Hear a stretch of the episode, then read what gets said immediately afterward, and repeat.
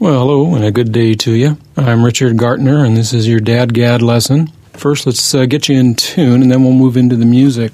I'll give you a D string, uh, fourth string open first, and I'll give you a seventh fret harmonic. First, here's the D string, fourth string open.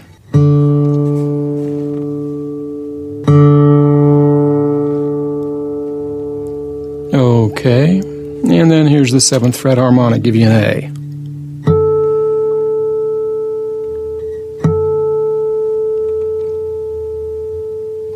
All right. You go ahead and tune the rest of your strings to DADGAD, and uh, they'll try and sneak back up on you, but you go ahead and work with them. They'll be all right.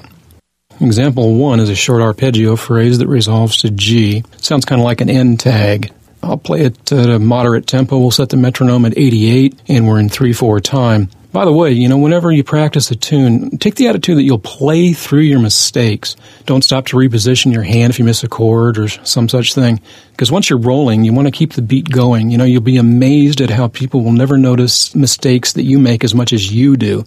So you don't want to call attention to them by stopping the flow of the music. I'll mention too that as I go around this a couple times, uh, I may be dressing it up a little bit. One little ornament I like to do, it falls quite naturally into the fingering flow here. It's a little pull off maneuver with the first finger the second fret just before the position shift. You might want to try it after you uh, get comfortable with the phrase. Okay, let's go with it.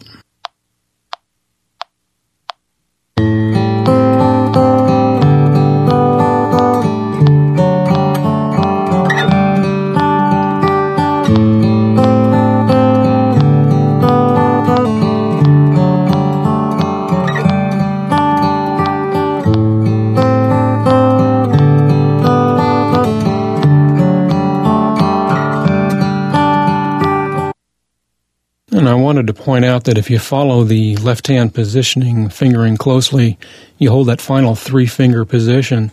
You've got a shape that's very usable in DADGAD tuning. It moves up and down the fretboard quite nicely. You can check that out later. And speaking of shapes, you've got a bunch of them in example two. It's for the tune we'll be working on next. The changes for the tune are shown in example 3. So let's move on to example 4, and that's the 16 bar blues rag. And first we'll take it slow, uh, Mr. Machine pace, Mr. Machine on downers, I guess. Set the metronome again at 88. And you'll notice that this tune has a lot of dissonance in it.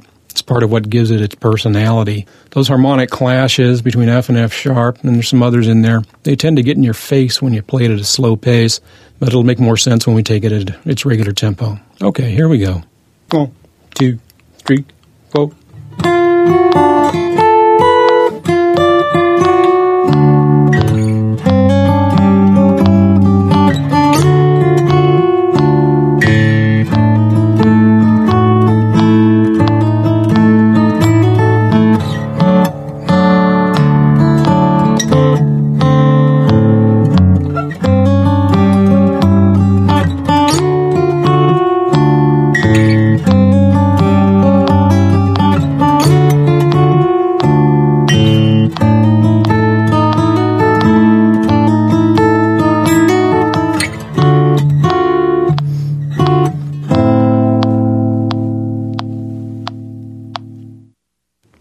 So now we'll uh, set the clicker at 126 and we'll play the tune up to speed.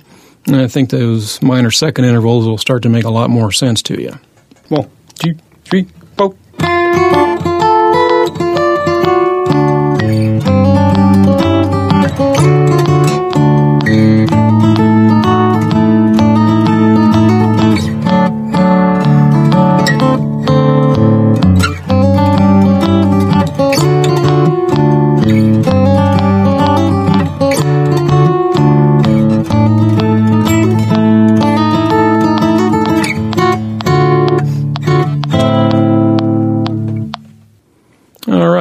Well, here's a final note. Those two full bar positions, the ones at the fifth and seventh frets we've been working on, they can be transferred over nicely into standard tuning.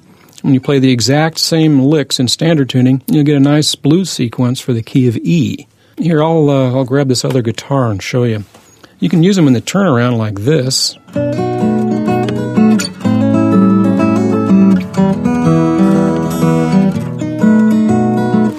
So, you know, you've got two licks there for the price of one in two different tunings. It's just another interesting facet of DADGAD tuning.